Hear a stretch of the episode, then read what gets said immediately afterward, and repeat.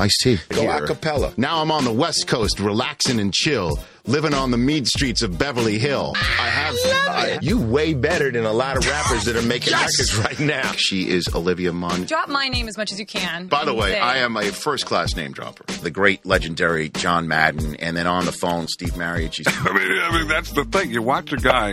Wait a minute, wait a minute, wait a minute. You're Who's playing, that, it's like- Caliendo? Who is that? Mooch, how did you sniff that out so quickly? Sniff that out. I sniffed that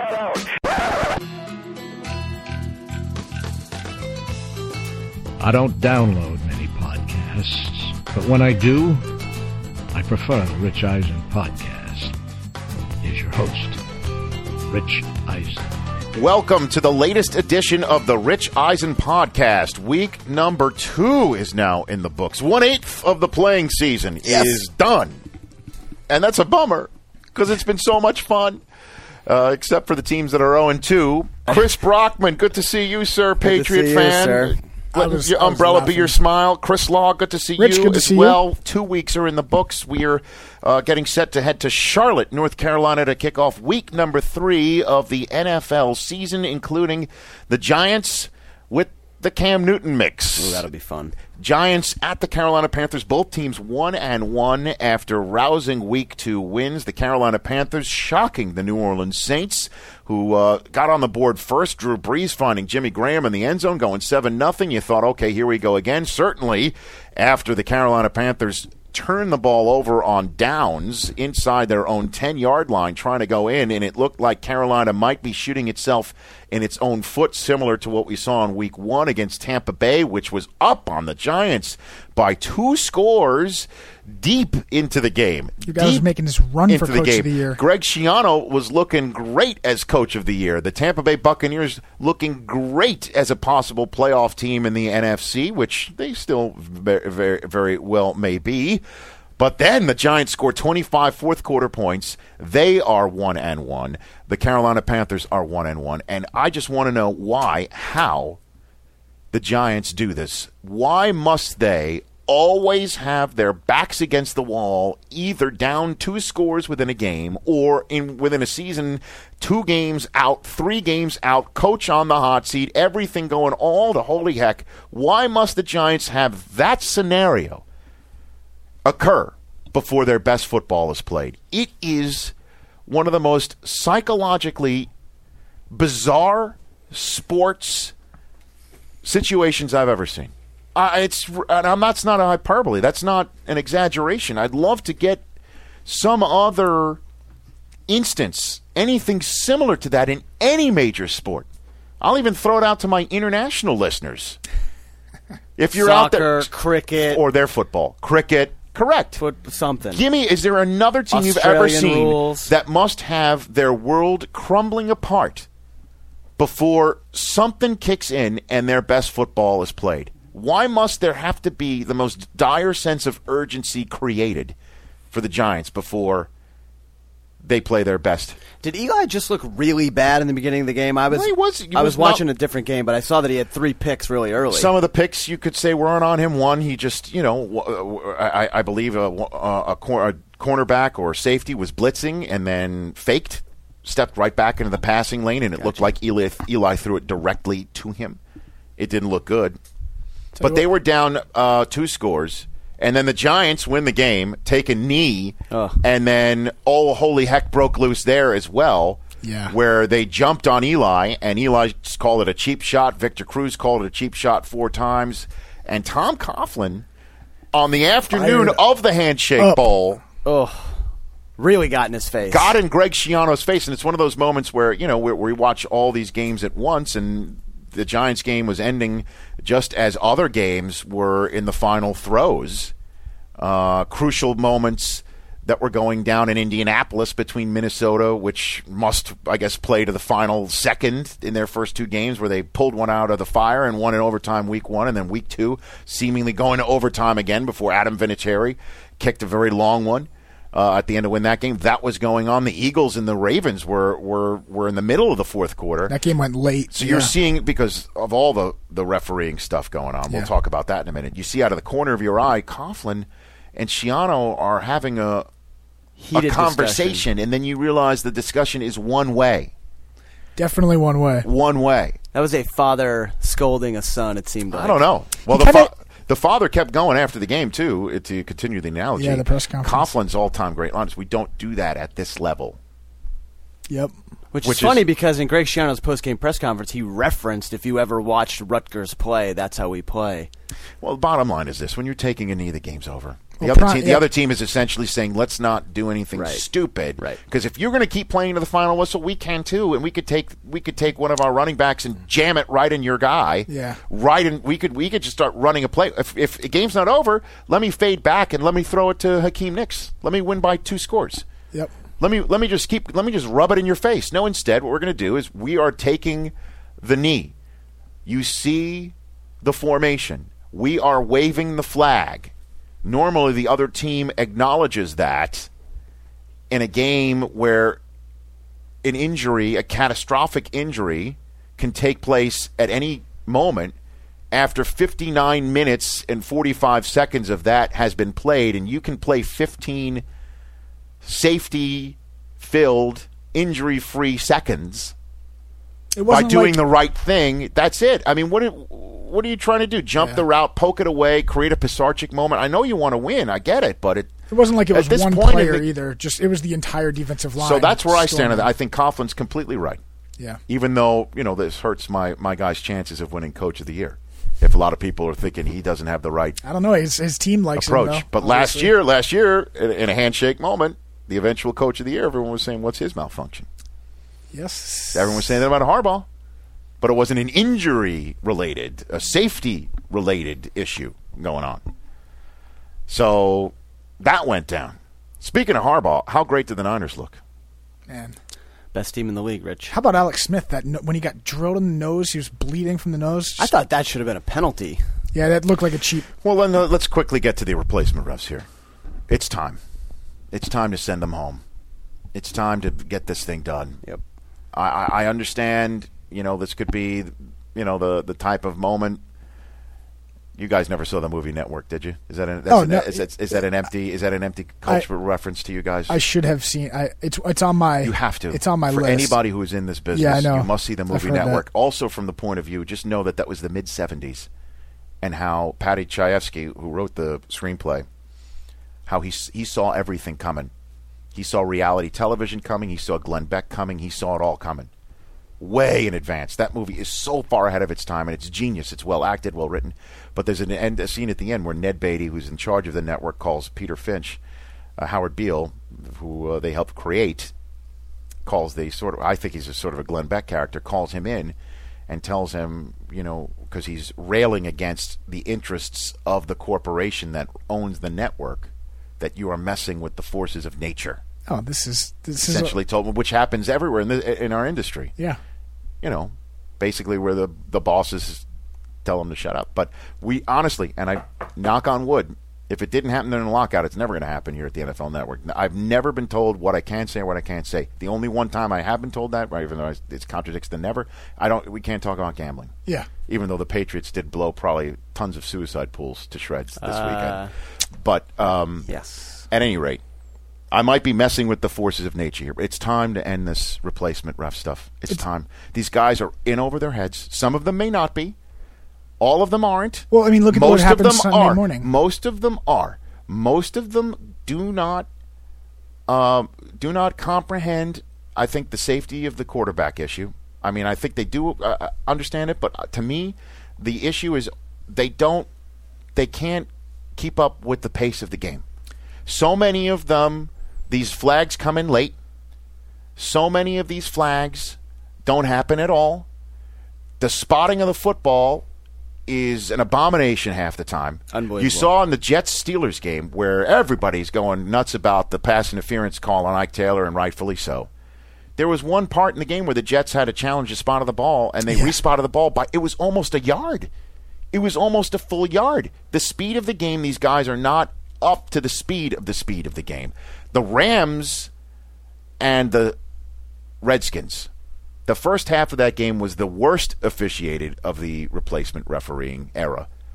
And it's just time it's time for it to go. It's time for it to go. And you are also seeing You saw Deion. Deion said it perfectly on on uh, game day final that the replacement referees. There's a lot of disrespect going on. Well, that's that's what And happened that- in the Eagles game. and that and that it's like the disrespecting of a substitute teacher, which is a perfect example That's- because you know that the substitute teacher eventually is going to go away. So why respect that teacher? There's no respect necessary. I mean, even though my, both my parents were public school educators, and you I've should been a always respect substitute your teacher teacher. myself. I mean, when you tell you when you're trying to discipline as a substitute, it's listen. it's a very difficult situation. When your job is essentially uh, What was he te- teaching What was he and subbing? What were you substitute teaching? Oh, I substitute taught for a long time. Uh, I did math. I did science. Mr. Brockman? You were Mr. Mr. I was Brockman? Mr. Brockman. Mr. Underscore. But how difficult was it to discipline And the thing your was, students? well, it wasn't that difficult in a sense because I was also coaching at my high school at the time. So oh, I okay, knew. so but you were there, so You're the you cool were there. teacher. so Oh, I was there, and then I was subbing. But these guys, But still. everybody in the back of their mind knows this is a business situation. We all get it. They're all trying to be patient to the best of their ability. But eventually, these guys are going to go back to wherever they are, whatever jobs they have. Especially if you put on your Facebook page that you're a big fan of the team that you will be officiating the game of, as the side judge in the Saints Panthers game was this week, a good thing that which got was in the mind-boggling Unreal. mind boggling. Okay? So it's time. You see coaches arguing these calls out by the numbers. Yeah. Which they would never pull that stuff if it was Hochuli or any of these regular refs. None of these guys. They'd get flagged if they came off the bench to do that stuff. You see players yelling directly in the faces of these officials. You see a lot of pushing and shoving, a lot of chippiness. A lot of it. That's why the Ravens Eagles game took three and a half hours to complete. And then, any time that there's uh, something that goes under the hood, you're just wondering if these guys are going to screw it up. I know the replace the uh, the the replay officials are the real ones, but we mentioned this on the podcast the week before with the replacement guys going under the hood. They have a say in this stuff. Yeah, they have the ultimate say, right?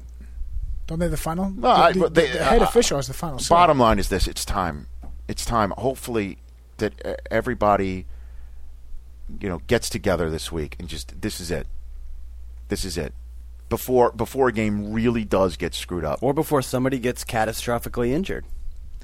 Isn't this also what they always talk about? Like at the the whatever the money difference is and the benefits, they've already missed two games worth of know. paychecks. I Aren't don't they know. now? I don't know what's happening. They're at the point of no return. I don't know. I don't. And I think fans are just just want it just want it to go away. Yeah, that's for I'm sure. sure everybody wants it to go away, but it's time. But, but let's not give short shrift to the uh, to the 49ers. They do look like the most complete team, as Irvin said on, on NFL Game Day Final Sunday night as well. They look they look awesome, and I tweeted this out at the uh, in the fourth quarter of that game after Smith took the one on the on the schnoz and found Vernon Davis. And Crabtree was running all over the All place. over. He looked okay? good. Two big third down All right, conversions. let, let's be honest here. And everyone's, oh, Vernon Davis, great athlete, one of the best tight ends of the game. Crabtree, it's, uh, achieving his potential. Randy Moss, I know he only caught one ball, but he's a factor. Ro- Gore looks great. You got to give credit to the quarterback. Yeah, You got to give credit to the quarterback. And I know we want to. There's some people just want to bash on him because he was a first overall pick who took many years to develop, and there's many reasons for for that. I think you know clearly the personnel wasn't as good. Clearly the the right mix with the head coach wasn't good. Clearly he had offensive coordinators changing over and over and over again. I believe this is the first time he's had the same one for two consecutive years. I believe that's the case. I may be wrong. You may have had that before, but the bottom line is this: it is time, as I tweeted out, it's time to put to bed the Alex Smith. Uh, the Niners are winning in spite of Alex Smith because he makes the right decisions. He sees the guy, he sees the matchup, he sees what he needs to do, and he does it. He makes the decision. He's decisive. Back foot, boom, timing, rhythm, everything. And I don't want to hear this stuff that he most of his throws are within ten yards of the line of scrimmage. Who cares? How many times have you guys played golf with somebody who's about twenty years older than you, and they are whipping your ass? Every time. because they play they play the golf where they oh they you hit it further than sometimes if you Yep. can keep but they're, they're always straight down the middle. down the middle. They always hit the green, and if they are within ten feet, they are making that putt. And if not, they're not pushing it so far away from the hole Right. that they're going to come back and they're parring it. And if the Niners win a Super Bowl like that, who cares? Who cares? It's time to end it. That's over. He does have a lot of weapons though, and a very good defense. too. That helps. And No, he makes plays. He can make plays with his feet. And his first touchdown pass to Vernon Davis was a 20 yard bullet strike right on the money. And that defense is good. that they hit defense people. is unreal. And that coach is out of his mind. Smith on the line is uh, Aaron Smith. Both of them. Yeah, they got well, Justin, and Aldon. Smith or and Justin is who I meant. Yep. Justin Smith The is, two Smiths. Bowman, is the beast. And both Patrick- linebackers. and, and Willis. Come Yeah, on. NaVorro. Holy smokes. And Goldson was And headhunting th- last their night. secondary hits. Right. Yeah. well, they have an attitude. They they have adopted their coach's attitude. Yeah, that's They for have sure. adopted it, and and it's remarkable. At this point last year is when uh, Jesse Holley went yard in overtime, and the Niners were one and one, and um, we were wondering uh, what's going on with Harbaugh. You know, I mean, he didn't have an off season, he didn't have this, he didn't have that. They didn't look ugly. They're the best team in the league right now. They're And the best team in the league. They played two top five offenses and held them to under 19. I think they averaged 19 points against them. Two top five offenses from last year. And there's a, a whole the the other teams that are are two and zero. Okay, let's let's run down the other two and zero teams. That nobody's talking about these guys. Nobody. Houston. Ah, well, you know what? They they beat Jacksonville. Well, well, season opener against Miami. This week they play Peyton. We'll finally talk about them on NFL Game Day morning. I guarantee you that. We, His old- we've we haven't even we, we hardly talked about these guys. Two and zero San Diego. Yeah. Yeah, well, you know, they beat Oakland. They beat Oakland. They've beaten both. The, they both the two teams they've beaten are, are currently both 0 2 right now. They They've scored a lot of A lot of fantasy owners got, Uh, got defense looks jobbed by good. Antonio Their Gates. defense looks pretty good. Yeah, Gates uh, was inactive. Late scratch. That's why you got to pay attention. Yeah. Hey, Rivers had a big game. Uh, one of the guys I played in fantasy had had Gates active. Really? Me He too. had Gates A active. lot of people me did. too. His backup, Brent Selleck, 20 points on the bench. How you doing? 127. And he was yards. so upset that he benched Eli Manning. He got more points from RG3 instead. So I don't want to hear it. Um, and uh, who else is 2 and 0? Ah, here we go. Oh, yeah. The Philadelphia Eagles Yes, with they nine turnovers. By two points, they're undefeated. They've won first two team in- games by one point each. First team in NFL the history. margin of You error, just gotta the win. margin of victory or losing in the NFL razor thin. I, razor thin. I can go two ways on this. They're either really good and they've had nine turnovers, like you said, and can be a lot Brockman better. shaking his head, but he's just a bitter Patriot fan. Yeah, he's a bitter because he They- lost. look, they should've because he lost lost. to the he lost to the two and zero Arizona Cardinals. And you know what's They're funny? two and zero, brother. Holy smokes!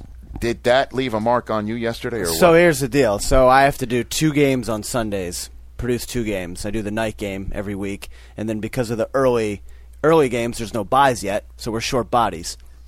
So I have to do two games. Yeah, there were nine earlys yesterday. Yeah. Yeah. I mean, So so I go to On Su- Alex on Sunday. So I go to Alex Maloney, who's putting together the list, and I say, "Hey, how about you give me the Pats this week? Oh, so you could watch your team. Should be an easy game, and I get to watch my team." bro.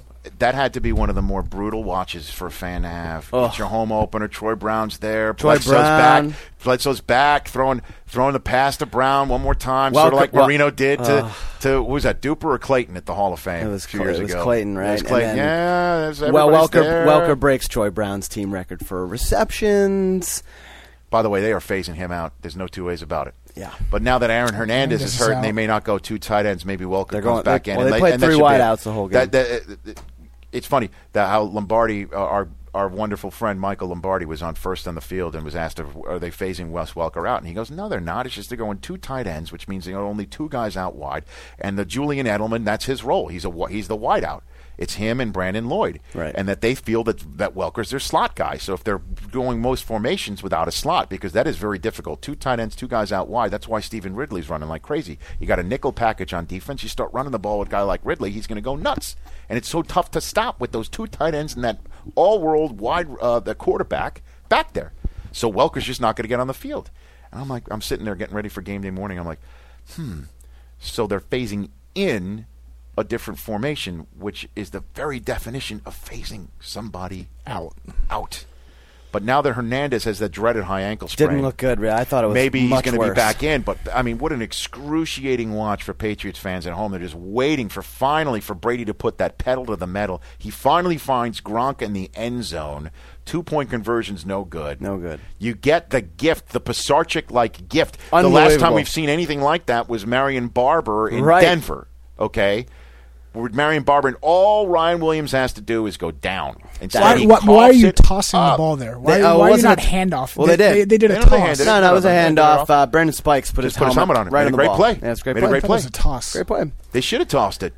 You should toss it. Or not, not toss it. Just hand it off, or just shovel, it, or just, Yeah. Or get just- him out wide. or Don't get just- in the pile. Don't go in the pile. But that's total second guessing. Or 'cause just it was a total it. freak thing. Yeah, it was a freak thing. Well, if you kneel it, you know maybe so much Schiano it. and- Well, the Patriots would have only had 20 seconds instead of a minute. yeah, I know. But the bottom line is uh, Brady. All he had to do is just get through it, and Brady. What was confusing to me was Oh, my gosh. was the play calling at the end. They ju- they they were just satisfied with giving Gostkowski a 45 yard attempt instead of trying to get a little bit closer, a little bit closer.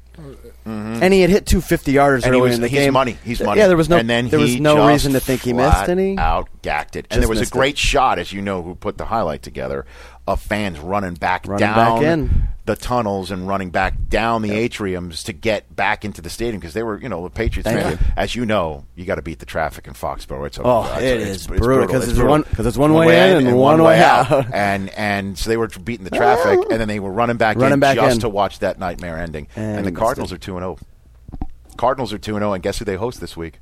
Oh yes. Two and oh zero Philadelphia Eagles. Philadelphia- Kevin Eagles or Cardinals going to be three and zero. Kevin Kolb has a chance to put the Cardinals three and zero against. Can we make a podcast, Eagles. like a friendly podcast, bet on that game? There's no way the Eagles aren't coming out with a victory. I'll take that. Dude, you're out of your mind. You're out of your What are you talking mind. about that's a tough place to the Cardinals play. defense is I'm so much it. better. That's a tough place to play. That's a tough place to play. Wow. And of course, there's another two and zero team, the Atlanta Falcons. Looked good last night. Well, I, I, I couldn't believe they picked off Peyton Manning three times in the first eight minutes of that game. That was stunning. Six turnovers between the two Manning brothers in the first half of football. I know, and they both nearly pulled off the comeback Yeah. of 20 point deficits. Well, I mean, uh, obviously Manning, it wasn't 20 for him, but 25 points in the fourth quarter was pretty huge for the Giants. But the Falcons looked really good. They're really good at home, man. Really it's good. tough to beat Matt Ryan in that dome, certainly the way he's playing. And that was without Julio Jones, essentially. I mean, Roddy White had an old time Roddy White game. So did Tony G. Julio Right. dropped that one touchdown. He almost had it. That would have been a heck of a catch. Uh, Michael Turner gets busted for DUI, though, after that? the game. the new hamburger. As just as he's coming, he's got a big game coming up this weekend. He's at San Diego. You know he wants to go there and lay it on him. I don't imagine this is going to affect his status for Sunday, but, oy, I mean, everything is pointing in the right direction for the Falcons. yeah. And you know, obviously they don't need that. Nobody does. It's danger. It's stupid. Apparently going ninety something in a sixty something zone. Oh, just awful. But anyway, uh, in terms of the Falcons, they looked superb They look good. and 20 teams are one and one. Just 20. That's all. No big deal. And and and um and the Falcons have uh, a one game lead on the Bucks and the Panthers and a two game lead on the Saints who have a big game at home against equally 0 and 2 and equally as desperate Kansas City this weekend. But but if the Falcons can play defense like that and then and then um, and play offense to the point where they've got the opponent's defense on their heels, they're they're up there. But as we just mentioned moments ago, I mean, San, this is San Francisco's thing right now, but it's just two weeks in. Um, A lot can change. exactly. Big show. Big show today. Dennis Miller. Ricardo. We got him calls back on. Lots to talk about with him. Um, and uh, the Late Show with David Letterman, executive producer. Rob Burnett on this program. Wow. He is got a digital film called "We Made This Movie" that's being released at WeMadeThisMovie.com on Thursday. Sort of a cutting edge way to make, produce, write, distribute films. The ex- longtime executive producer of Late Show with David Letterman. He will be coming on as well. Lots of good football stories cool. there. All right, let's get to it, guys, shall we? Here it Let's do is. Thrilled to have back on the podcast a man who uh, I chat with every week on his radio show, his Dial Global Daily Talk radio show, the Dennis Miller program. Uh, you can also see him uh, on stage and live in person at the Snoqualmie Casino in Snoqualmie, Washington on September 30th. I believe, isn't that Twin Peaks country, I, I think Dennis? that's an old Sergio Mendes song. It's Snoqualmie. But that's- that's- um, That's yeah, Twin I'm Peaks country. Up, uh, I'm working. Uh, I'm working the uh, Native American circuit.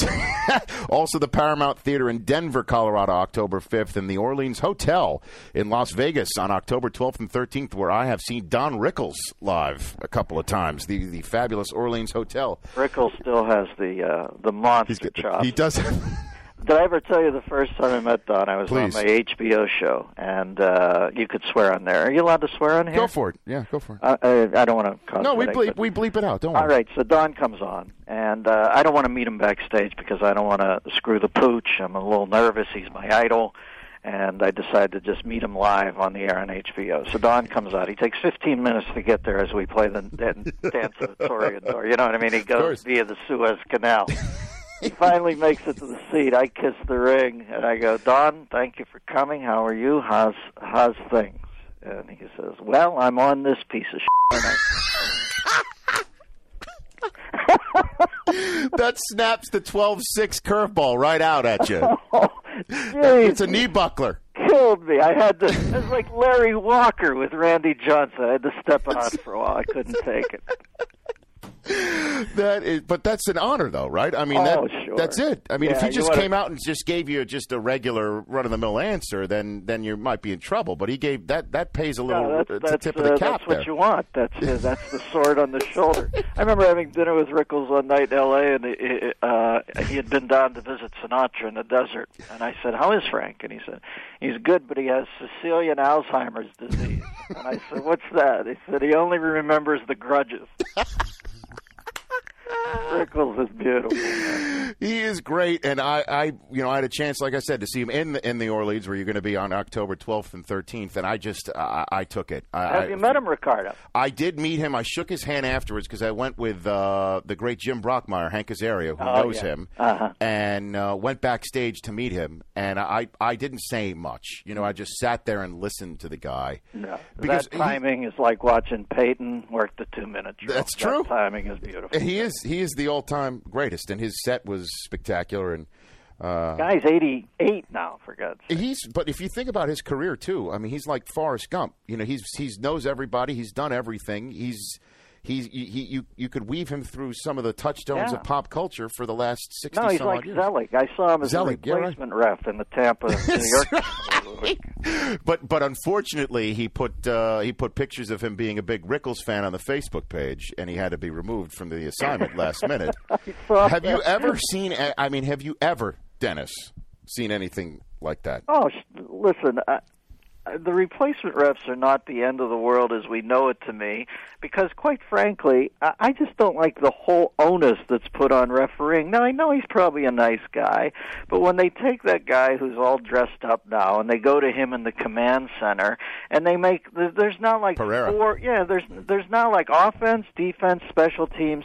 And the refs have become such an integral part of the game. We're stopping games down for seven to eight minutes, like the Zapruder film. Now I know the replacement refs are doing it, but at least in my head, I'm able to tell myself these guys are scared witless right now. They are. They don't want to make a mistake. When I watch Hochuli and guys like that dissect it and take so much time with it, when I hear phrases literally coming out of Mike Pereira's mouth where you have to catch it, you have to get two feet in bounds, and then you have to do something that's common to football on that play that I'm watching where the guy gets the ball. And I'm thinking, why has the NFL gotten to the point where they're taking every good play, stopping down, and trying to figure out how to overturn it? That seems like a self defeating proposition to me. That catch in a Tampa Bay Yep. game that puts them at the 16 yard line just as easily could have been called a catch. Indeed, I don't know what common to football is. Do you, is, is the only thing that signifies you've actually made a catch is if you over celebrate it and beat on your chest or something? Is that a move common to football? Right. It looked to me like the guy caught the ball, He took did. a mini step and it's a bit of a second mini step, then got rocked by a guy, went out of bounds, dropped the ball, and they call it no catch. And I'm thinking, all right, is this good for the NFL to call that no catch, be back at the 50, game over, or to be at the 16? It could, to me, it's a catch. It looked like a catch. I've often said this, Rich. You know, if you go back and take one of the greatest play in the history of the NFL, probably Franco's immaculate reception. If you watch the coverage of they, they had of that when they flip it to the tight shot, you don't see the ball hitting the surface. You don't see that part of it. It's out of frame. uh, to think that they would have had to overturn because I guarantee you on the field that would have been called no catch because nobody believed it, including the Steeler Myron Cope didn't believe it. Mm-hmm. They would have called it no catch, and then when they went to the visual evidence, they would have said there's not enough here to overturn it. That's no catch. And I'm just thinking, how many times could you go through history and use the current neurotic rules about replay and wipe out great plays? Is that good for the league? I don't know that it is. I agree with you 100%. I, I thought that was a catch, and I, I was disappointed that that was uh, overturned based on uh, the ultimate parsecing with parsecs and all of that sort Yeah, of stuff. I, I.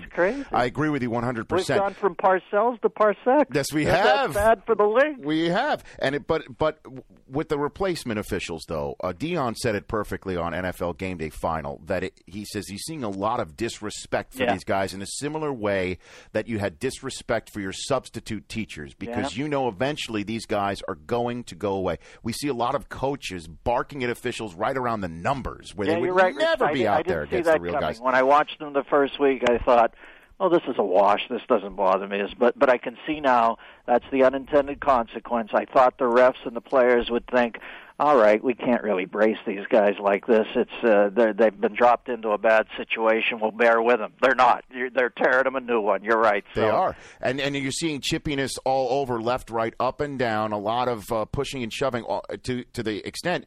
I don't know. You can't obviously blame this on the replacement refs, but but the ultimate chippy play that we've seen in in, in recent days uh, and years was at the end of that Tampa Giants game where Yeah. Eli's uh, kneeling down and and the uh, the Bucks went and jumped him to the point where Coughlin gave uh, Schiano a dressing down at the at the handshake moment. I'd love to know what your well, thought Schiano is on that. that. I mean, uh, you know, I, I read King this morning, and I agree with him. You do play through the final whistle, unless the, the other team's throwing up the white flag. It's over at that point. I, I just don't get that. But I, I think Schiano was just so crazed by two things: uh, the, the the call across the middle.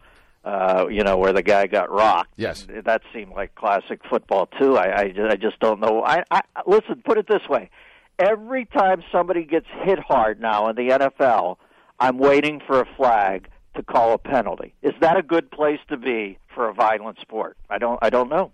I, I, I, you, I know you've been uh, you've been pounding the table on this front. Well, listen, for I hope nobody time. ever gets hurt anyway. Of course. Eh, But but 22, 21, 22 year old guys, I'm telling you, if you say to them, listen, if you want to voluntarily sign up for this, there might be riches beyond your your wildest imagination, women, and a place to vent some testosterone driven feelings for the next 10 years.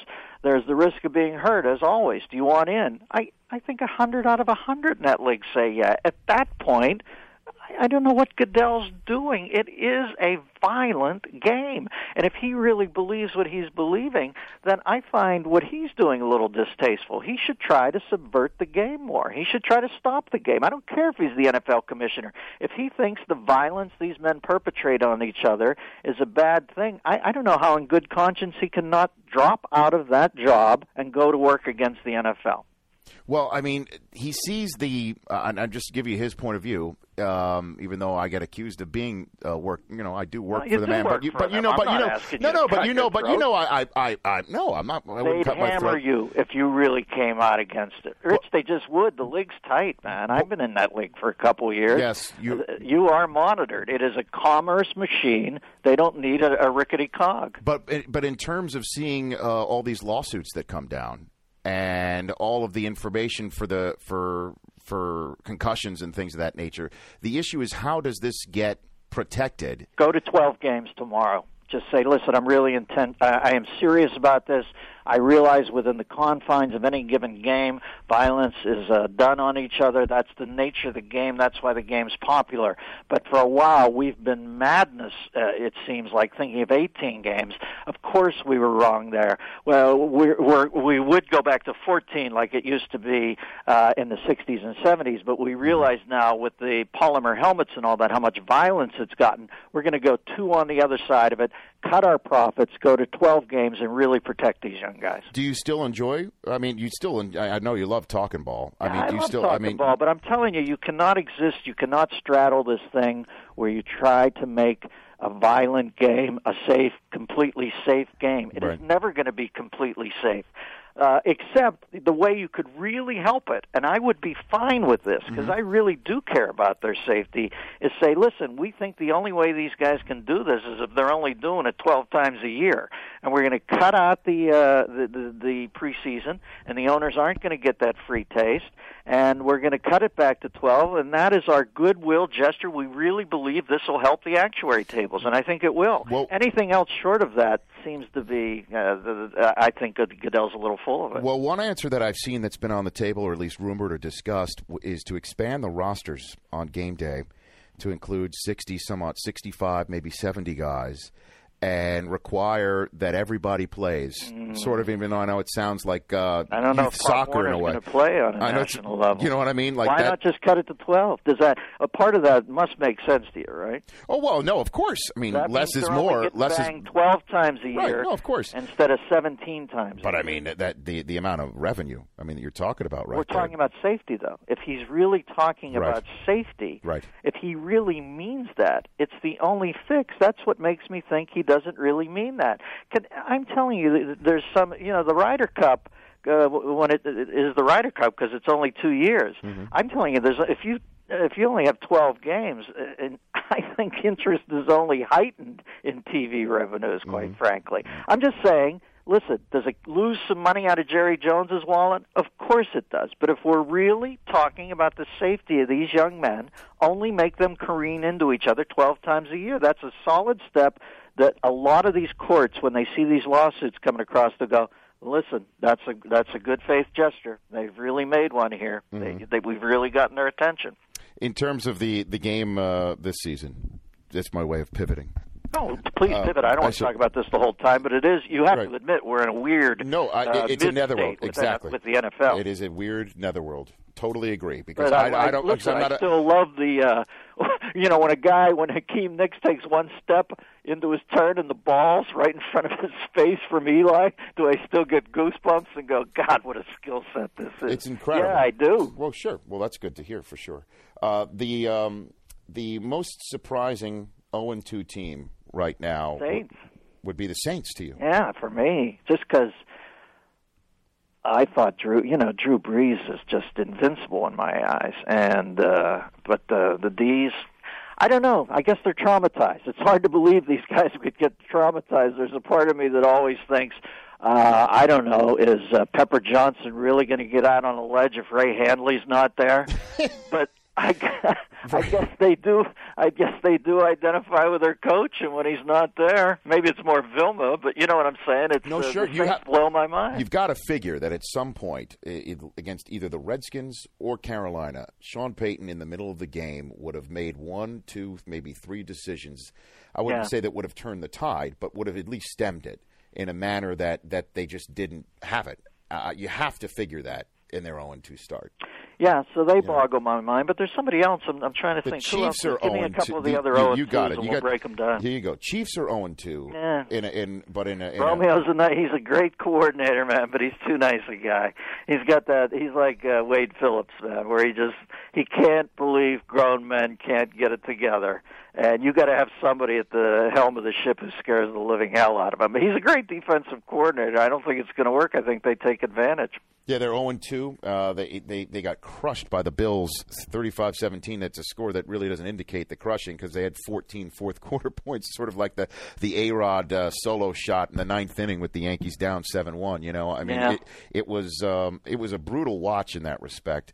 Uh, but the Saints, believe it or not, we said this at the top of our show, are the only winless team in the entire NFC. Wow. That the, every other team in the NFC has at least one win that includes the Rams, includes the Vikings, it includes uh, everybody except the Saints. They're the only winless team in the NFC, while ha- the bottom half of the AFC West and South are all 0 2. Jacksonville, Tennessee, the Raiders, who have looked brutal. Yeah, that kid. Listen, the, you know when they talk about changing the mindset there.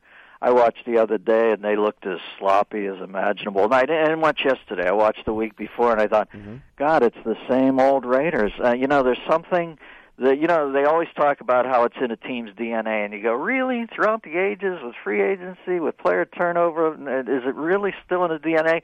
Yeah, hitting somebody upside the head and talking crap and establishing your turf is all still part of the Raiders thing, and it doesn't work anymore. The ver- it, it's as it's as uh, bygone as the vertical game, quite frankly.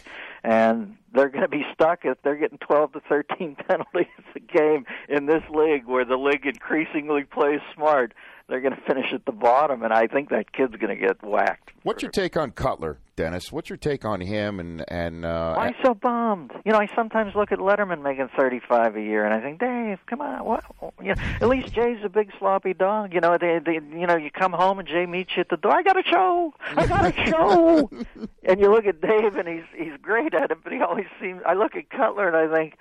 For God's sakes, you're you're you're married you're married to Felix Cavallari from Mountain. You're, you're oh, uh, did I get that wrong? No, different Cavalier. Oh, I see. Different, different I'm one. sorry, what? Maybe that's why he's upset. Is he? He goes home to Felix. Yeah, Maybe well, you know, Leslie It's a little ornery. Leslie West is a midwife now, so he actually delivered the young Cutlet into the world. But uh, I, I look at Cutler and I just think, for God's sakes, can't you be a little happier about it? And then I saw a former O lineman or one of the guys with the uh Abo Oja I, I don't know, some cat who used to play for the Bears say Mm-hmm. there's never any joy with Jay. And uh, I, I think that wears players down at some point. Yeah, I mean, he we we were standing right on the sideline when he was coming off and uh, sort of shoulder bumped his left tackle as he was reaming him out. Even though you know, hey, uh, Clay Matthews was treating him like a turnstile. But uh, that said, a lot of people that that that just sort of raised their eyebrows a little bit. Well, guess what? Somewhere down the road, that kid's going to have Demarcus Ware go by him at the speed of light, and the only part of the only appendage the kid has that can stop it is him tilting his head off and putting it in front of Demarcus Ware's knees. And mm-hmm. this this whole transaction takes place on a low level. You know, way back in the uh, cerebellum, where it just says, "No, not doing it. Right. I'm not doing that for him." At some point, when Elway bicycles in the air in the Super Bowl, the guys on the O line are saying, "All right, I'll take a bullet for this cat." They're they're not doing that with Cutler. No, the whole thing doesn't look happy enough. At some point, you look back at the old Bears and the Super Bowl shuffle and how much fun they were having, and you look at your guy now, and you get Sylvia Plath at quarterback, and you're thinking, "For God's sake, lighten up a little, have some fun." Yeah, I know, and he's they're they're going to the Rams this week, and the Rams look uh, impressed. Uh, you know, Fish was going to bring a professional attitude in there. You know, Fish is beautiful. Although I don't know, well, you know, Fish is now talking like Clutch Cargo. He doesn't even. He, who opens their mouth less now, Fish or Shaq? That's true. He doesn't open his mouth very much. Maybe- Uh, we met with the rules committee. I hear rules committee every four he's in the competition. Although he could be opening his mouth and we don't see it because he's got that Sam Elliott thing working right now.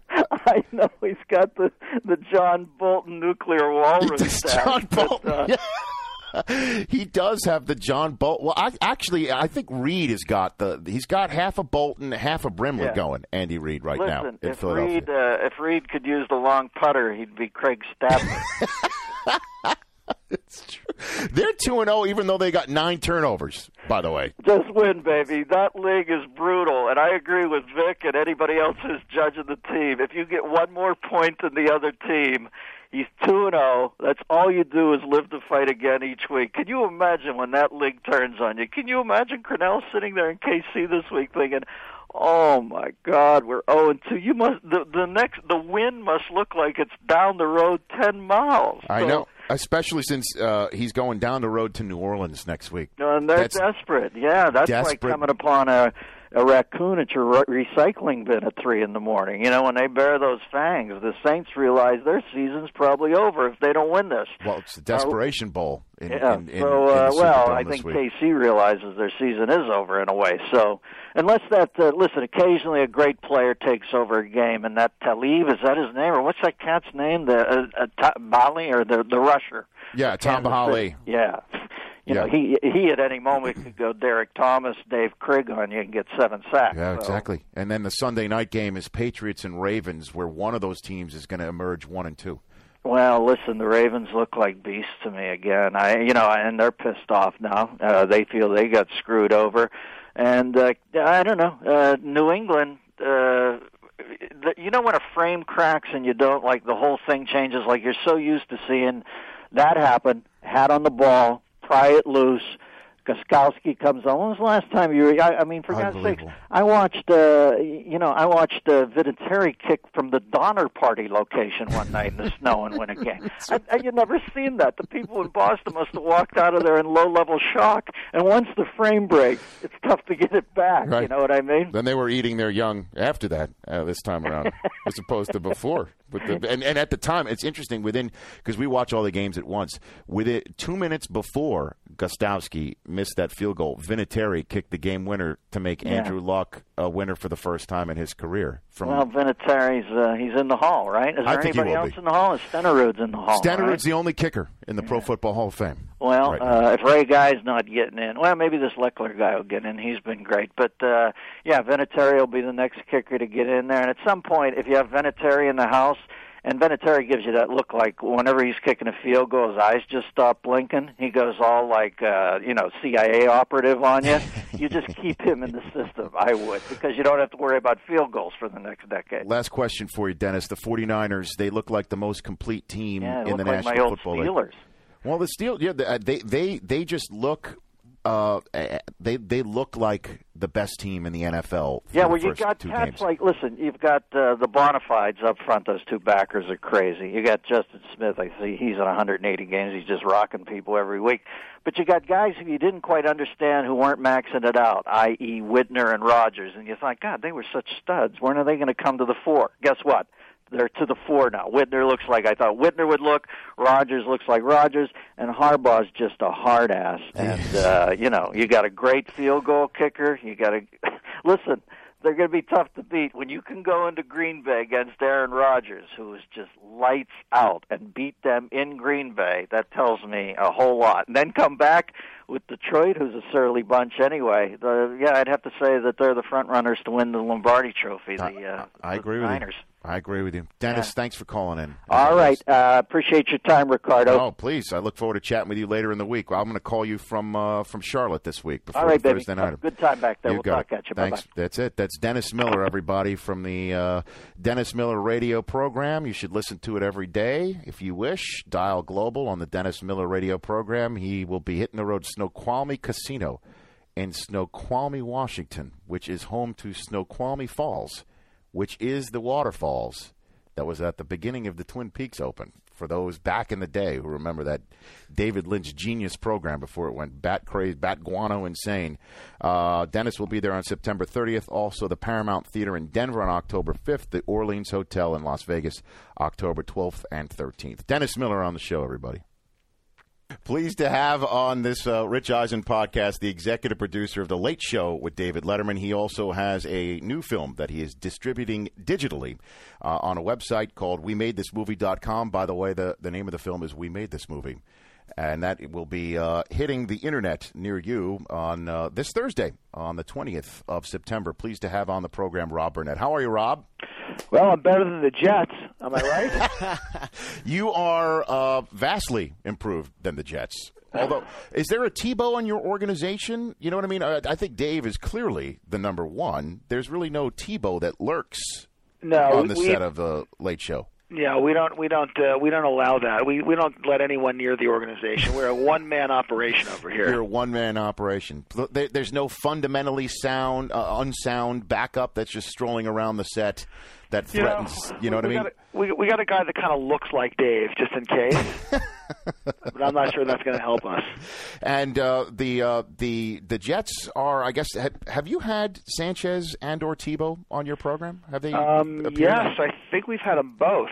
Um, um, yeah, I think we uh, we had Sanchez, and then Tebow was in the green room in case Sanchez couldn't come out. um, no, I'm pretty I'm pretty sure we did have both of these guys, uh, and they both seem like good guys. And I think uh, you know I'm no football expert as as I Sure. think will will will be revealed in a matter of seconds. I think as we talk, but I think those guys are handling this thing pretty well. Don't you think? No, well, no, no doubt about that. I mean, uh, At least uh, as far as we know. Well, as far as far as we know, but also, you know, Tebow's been relatively non-existent in the first two weeks, making all of us in the sports media our breathlessness over covering this over the last six months, making us look a little foolish. But we're in the media; we don't, we're sort of used to that. You know what I mean?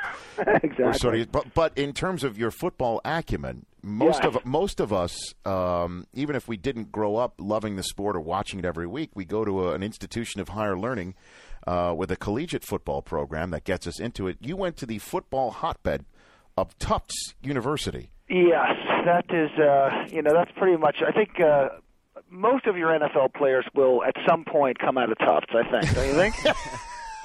We haven't heard that, you know, on Monday Night Football where they make the players say who they are, where they're from. We've never seen, you know, so and so from the Tufts University. the We've never- Jumbos. I mean, just right there. The fact big ugly. Nickname is the Jumbos. Tells you all you need to know. Although my, my school, the University of Michigan, just beat up on UMass this week. Oh, really? Yes, we we made them schlep all the way out from Amherst to just kick their ass and send them back home to Massachusetts. Here's all you need to know about Tufts uh, sports in general: is that Yes. I was a varsity athlete at Tufts. I played I played varsity college soccer. So Did you really? that- yes, I did. Where, where, where on the field were you? Uh, were you a striker? Uh, I was not. I was not a striker, Mm-hmm. uh, but at that, and I, and I can tell by the way you said that that you just used up a hundred percent of your soccer knowledge right there. you, you shot. You shot the whole load by using the word striker. Well, I, Uh, I, I became a soccer dad officially this week. My four-year-old played soccer for the very first time. Ah. Yes, and he had no earthly idea what he was doing. Um, so you could see, I, I placed all of my soccer knowledge essentially in his brain before his first game. So you know that's that's about it. Well, That's I have a theory. I have a theory about soccer. If you Yes. if you want to hear I do, it. Now, yes. I grew up. Soccer was a big deal actually in my life. I I was captain of my high school soccer team. It was a it was a very big part of my life. But now I as I coach my kids playing soccer in the little town league, what I I think the reason soccer is so popular as a sport here for kids is that no one is good at soccer. You know what I mean? Like mm-hmm. no one really knows how to kick a soccer ball that well, so you can kind of run around on the field and feel like you're playing a sport, and no one really gets embarrassed. You know what I mean? Like you drop a fly ball in baseball, Yes. it's brutal. Yes. Soccer, you can run. A, the, the girls uh, on my team sometimes they're like they're fixing their hair, they're chatting. You know what I mean? It's it's a very friendly friendly game. So uh, we will not be seeing the phrase "bend it like Burnett" anywhere. Is what you're saying? Well, you might, but it won't have anything to do with soccer. hey now, very, very, very good. Um, so you've got a new film coming out. We made this movie. Tell me a, a, a little bit about this film for those who may not know about it. Uh, well, it's very exciting. We we uh, my buddy John Beckerman and I made this movie. He uh, and I did a show called Ed together, and have worked forever up here at the Late Show. Um, it's it's a small indie movie. It's about these five kids who decide, hey, you know what? We have video cameras. We've got computers. We can go make a movie because anyone can do it today. But the problem is not everyone should. So they go out and they try to make uh, this kind of lowbrow, kind of jackass Borat kind of movie, um, but they're terrible at it. So uh, what happens though is that they get these three freshmen to follow them around because the main guy is so convinced that their little movie is going to be so big that he wants the making of and the DVD extras. He wants all the materials. And by accident, as the movie progresses, these freshmen who shoot everything start to shoot their lives, and it actually becomes kind of a touching coming of age story. They by accident make a movie about themselves, and they realize that kind of at the very end. Well, it's interesting. Again, you're you're you're distributing this digitally, which you know you're on a podcast now, and people can now make films and distribute it digitally. Um, are we, you know, not to get too macro here, but why not? Uh, is is this this is the the future? Don't you think that you're you the the pipeline in our business is changing every single day, and how and how you can get your content out to people that you want to see it? I, I think it is. This is um, this is a brand new way to do things. We we um, uh, found a company called Snag Films to distribute our movie, and Snag uh, is a really interesting company. They're becoming this destination site for indie films on the web. And you know, there's just a lot of films that are really not suited for giant theatrical releases. You know, we have this movie with basically unknown actors. It's a small movie. Um, you know, this is not a movie that's going to open up on 3,000 screens. So what do you do with it? So the concept here that is new for us is that we have a giant uh, premiere this Thursday, uh, September 20th, in the city. Um, a big old Hollywood premiere. There's going to be 600 people there, a red carpet. We've got some big celebrities coming. The whole works. Name drop for me, Rob. Name drop. I name can't. drop. I can't name drop. I cannot name drop. Uh, Do you mean like literally, F- physically? You're you're against name dropping? Is that Yeah. what it is, or or you're it's- not? A, my doctor has said that I cannot name drop. Uh, all right, Obama's going to be there. there. Oh. Um, drop a bigger name not next not time. Barack Obama, just this other guy. Oh, some- okay. Uh, no, there there are going to be some big celebrities there. It's good, but but the the thing about this evening, well, I can tell you some some some guys. Okay. Uh, Michael Ian Black and Tom Cavanagh from Ed are going to be hosting it. Okay. And Jim Gaffigan, who's one of the great stand-ups of all time, is going to be performing live. And the thing about it is, this premiere all uh, will stream live for free on the web, including the movie. On So at, at wemadethismovie.com. Yes, if you go to wemadethismovie.com right now, you register, and then you can watch the movie for free. And then the next day, um, the movie then goes to you know iTunes and Amazon and all the kind of the pay outlets, and that's where you and I both become gazillionaires. That's right. I don't know how you got cut into this.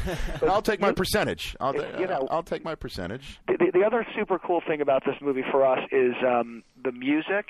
Uh, you know, we we made a deal with uh, Red Bull. Uh, Red Bull has a, a site called Red Bull Soundstage that, if you haven't heard it, it's amazing. It's this. It's a site for up and coming artists, uh, musicians. And Red Bull saw the movie and they love the movie and they love that it's about high school kids and they're trying to make stuff and all of this.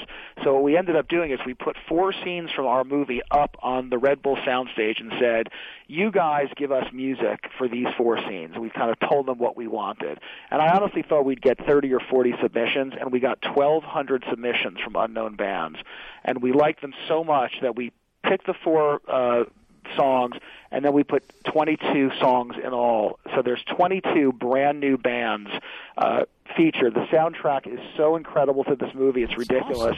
and tonight uh monday night i don't know if it's tonight but monday night uh on the late show is uh one of the bands of gentlemen and cowards will actually perform on the stage of the ed sullivan theater. So Look it's at you, man. I it- mean, this it's is exciting. Right, I mean, this is neat. You're so you're sort of American Idol the soundtrack, and then you're pe- people can sit in their homes at their desks or couches and attend a, a movie premiere via the website, essentially. Yeah. and then watch a movie uh, down online, bringing everyone. People just don't even have to like leave their their homes. i want to make it as easy as possible It's, it's right.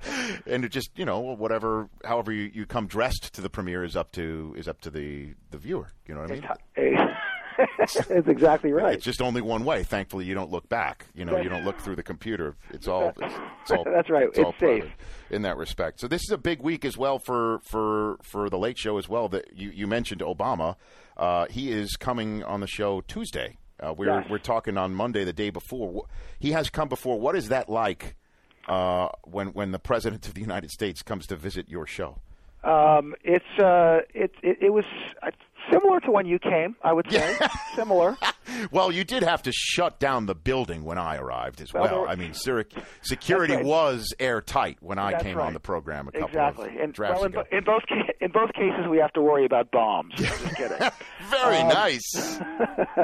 no, it's it is definitely uh, uh, a pretty amazing experience when the president uh, comes. It's only been this is only I believe the second time that we've had a sitting president uh, visit the show. We've had Clinton, uh, Bush, we've had you know lots of other people, uh, Carter and things like that. But this is the uh, I think the second time that we've actually had a guy in office visiting the show, and it's everything you imagine. There's Secret Service, you know, everywhere. There's uh, you know, you've IDs and background checks and all kinds of stuff that goes on. But uh, they're they're they're pretty lean, I have to say. They they kind of know what they're doing. Yeah. you know, they, they they're thank God. That's right. It's not their first rodeo. You're now, right. d- now, Exactly. do you tape it on on Obama's schedule, or does he do what every other guest does, which is sit there and then the monologue goes down? Will the will Obama be in his green room watching the monologue, or is it taped out of order? No, we're not taping out of order. We'll uh, we'll do it the way the normal show the normal show goes.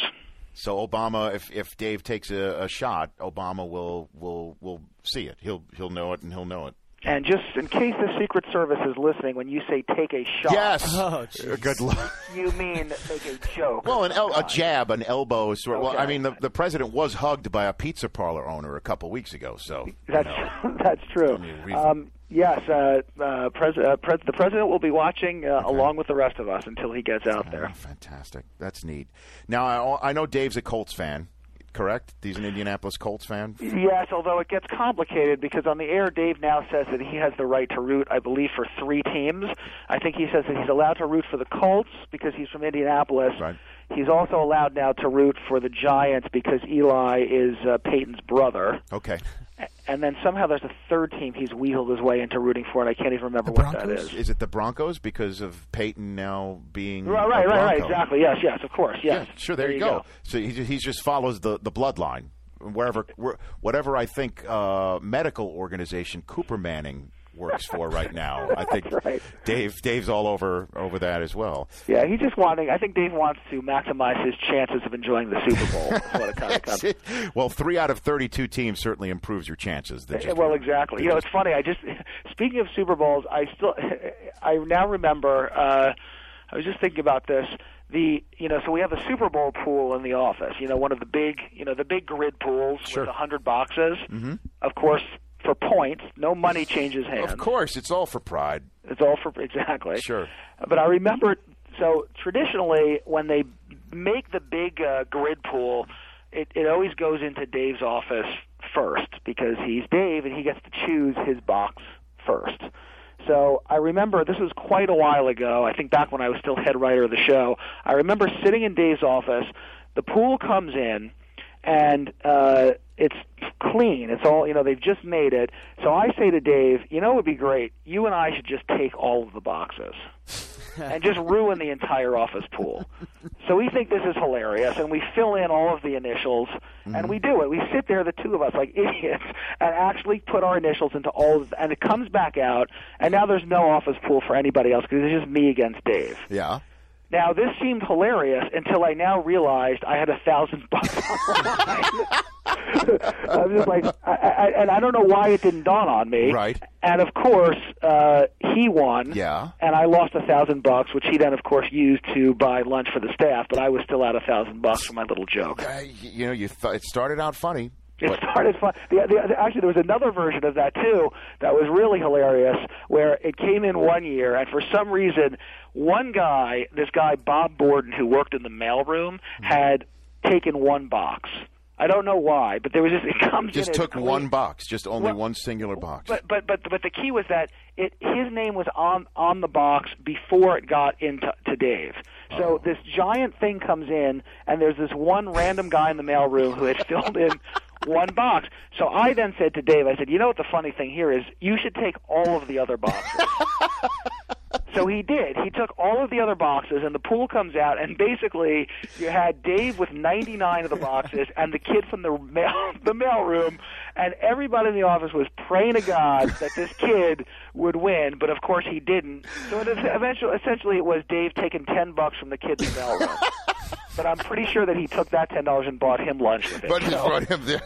But it was just it just looked ridiculous to see Bob Borden and then 99 David Lettermans on the on the Hey, as long as Dave pays it forward, that's all that matters. You know what I mean? As long no as he pays it forward better than Dave. and so you uh, you were you've been there since since the the outset, since way back when it was not, not late night with David Letterman. Yeah, I, I started right out of college, uh, almost right out of college when I was 22 in 1985. So we had been on the air for three or four years beforehand, but I've I've been here uh, for for a long, long time. Sam, I don't know if you know you have something similar to the commissioner of the National Football League, uh, Rob. I don't know if you're aware of that, and that is that the commissioner of the NFL, Roger Goodell, went from intern to running the league. Is that right? Yes, and Uh, now what I thought what I thought you were going to say is that both he and I have made bounties illegal. That's you. But well, I mean, has anybody maybe maybe you know ten bucks to take out Biff? You know what I mean?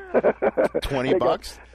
well, I, I think that has to take someone out on on Leno's staff. You know, That's it's, how we have to kind of do it- it. When I was on Sports Center years and years ago, um, I covered baseball. It was the World Series. It was the uh, Subway Series between the Mets and the Yankees, and um, everybody clearly, you know, wanted Joe Torre um, as soon as this thing was over.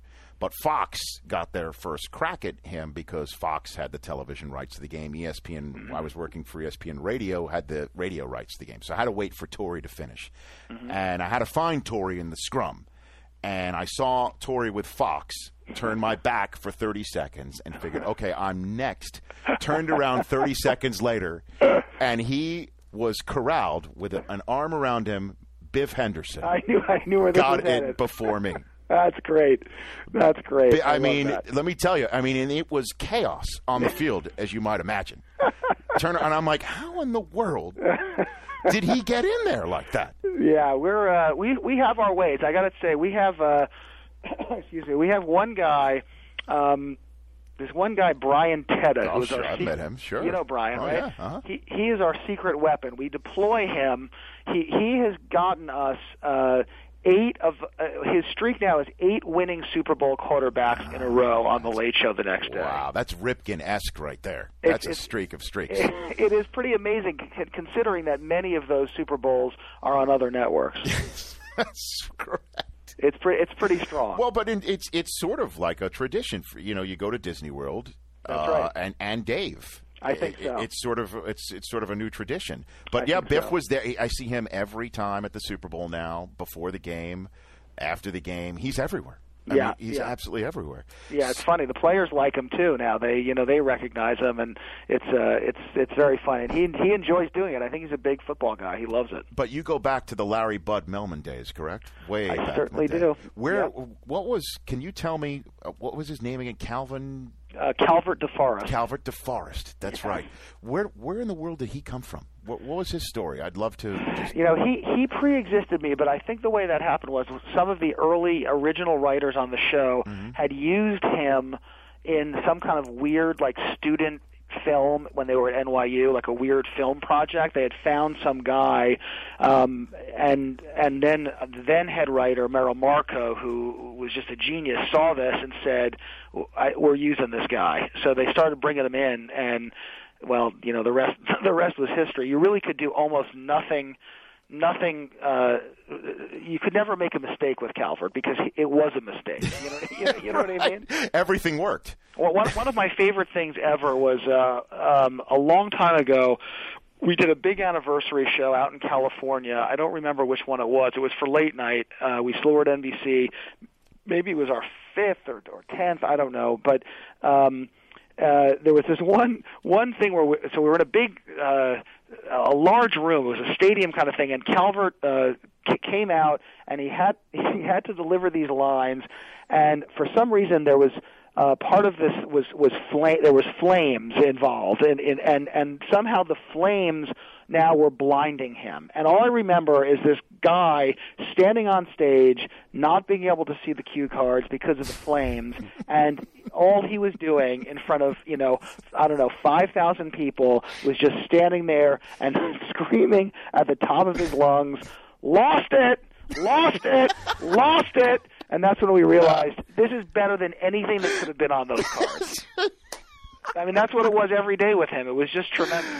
Oh man, I loved him. He was great, and it's funny too. Um, one of the, I guess, early foils as well on the program was Art Donovan, the all-time Oh, yes. great Baltimore Colt.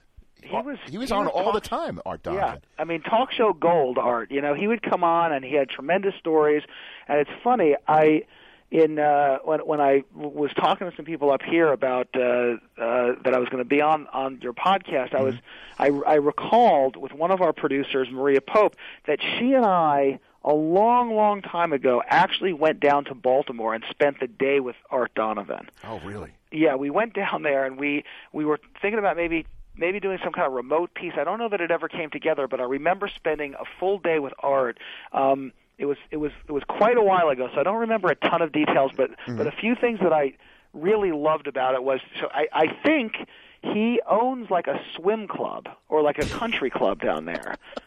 I mean, okay. like it's like something out of the 50s where there's like literally there's the cabanas and like the umbrellas and if you're The you know, flamingo kid, It's sort of like the flamingo kid. exactly like that. Li- Literally, like I almost think that they they they should have shot it there if they did. I mean, it was exactly that. And Art was explaining how like these cabanas on the east side are for like the rich people, and these cabanas here for that side. And and then the other thing I remember is at one point we sat down at at the club to have lunch, and and we sat down and without any communication with the waiter or anybody, they just brought him a giant steak. and I just thought, this guy is living the life. He, they, they just know when he sits down, just bring Just bring, bring steak. steak. Bring meat. Bring the meat. Bring, bring meat for. But he, it was actually, it was.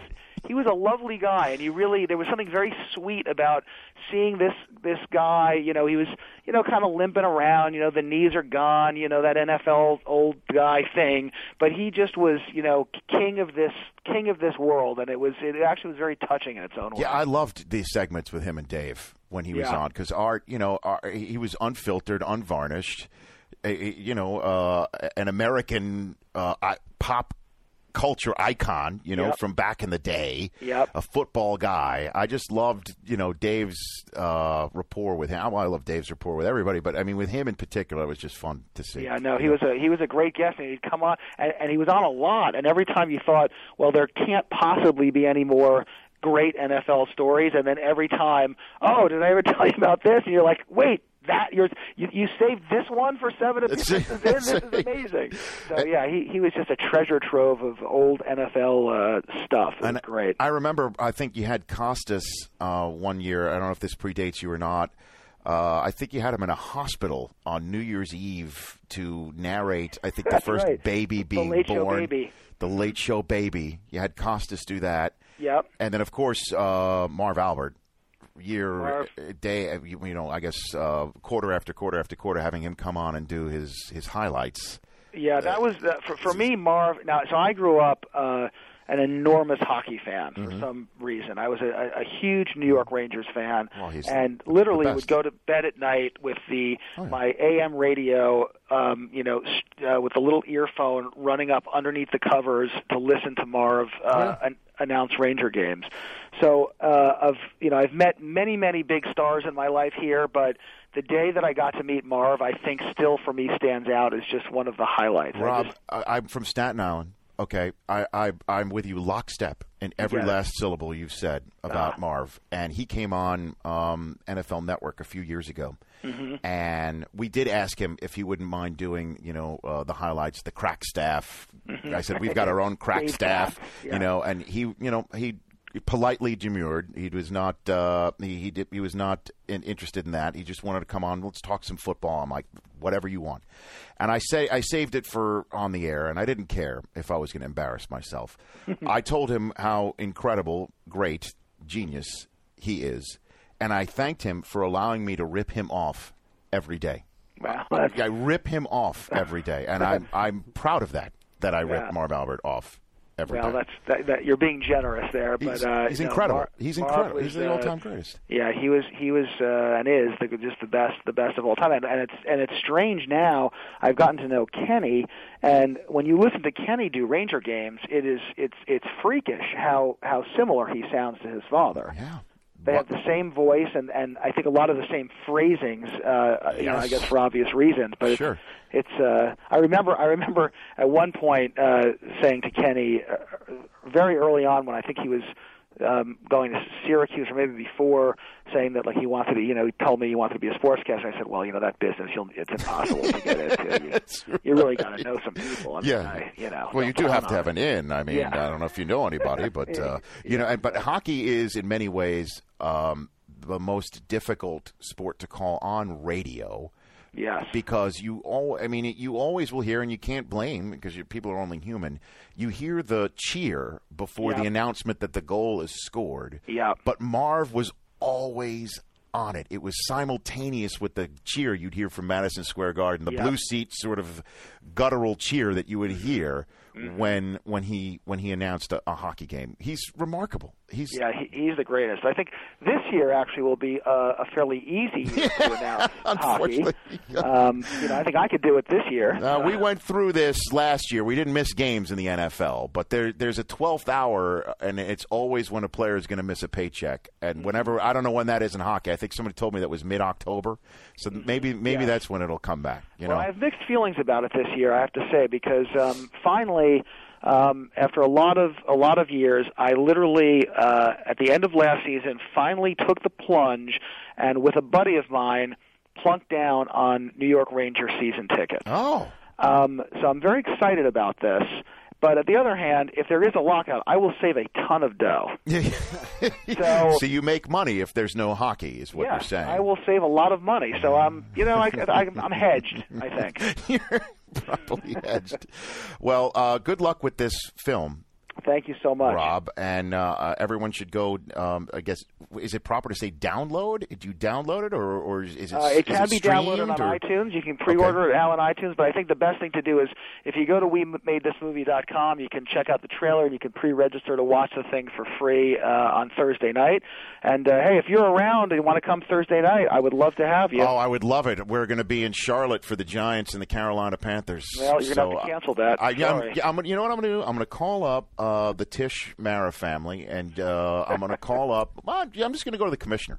I'm just going to go would you? straight up to, to my intern turned boss and Yeah. just say, "Hey, listen, this is an important uh, film event, but it's not just that; it's a technological achievement." Exactly.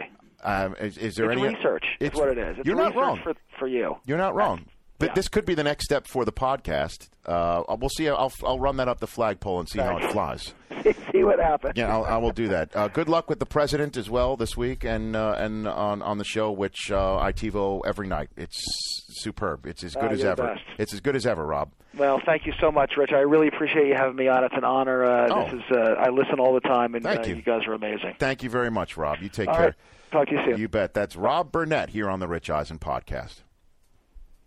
Rob Burnett, everybody, the uh, the EP of the Late Show with David Letterman. Want to thank him. Also, want to thank Dennis Miller for coming on the show and uh, hammering out all the the ball talk with uh, everything that's going on in the National Football League in between weeks number two and three. We got a, a big game between the Ravens and the Patriots coming on Sunday Night Football. That'll be exciting. Another interesting Monday night game in the Pacific Northwest. The 12th man will try and take down another uh, big time opponent in uh, the midst of the Seattle Seahawks craziness. The Green Bay Packers stroll into town. That's a big Monday night game. Uh, also, uh, in week number three, that begins with us being in Carolina, the Giants against the Carolina Panthers to kick off week number three. Very excited to uh, getting um started on that. Uh, once again, um, the passing of Steve Sabol also um, hitting hard, hitting home this week. We had a special podcast that came out earlier in the week with uh, with Steve Sabol um, and our coverage of his passing earlier um, in the week. That podcast is out there for you to download on our our website, richeisen.nfl.com and um, we ask you to download that too. So, uh, want want to thank again uh, Chris Law and Chris Brockman for helping put this podcast together. Want to thank my guests Dennis Miller and Rob Burnett. We will see you from Charlotte on Thursday. Always download this podcast at richeisen.nfl.com or on iTunes. Uh, the Punters Are People 2 t shirts are still going like hotcakes. You can go to puntersarepeople2.com to go check that out. Also, the uh, the Keep It Up, You're Going to Lose t shirts. Got to get one of those for you and your family. Um, and uh, always follow at Topher Law, T O P H E R Law, or at Chris underscore Brockman. And we'll come to you next week with another podcast after what we assume is going to be an exciting week number three. Why not? Rich Eisen signing off. Stay listening, friends.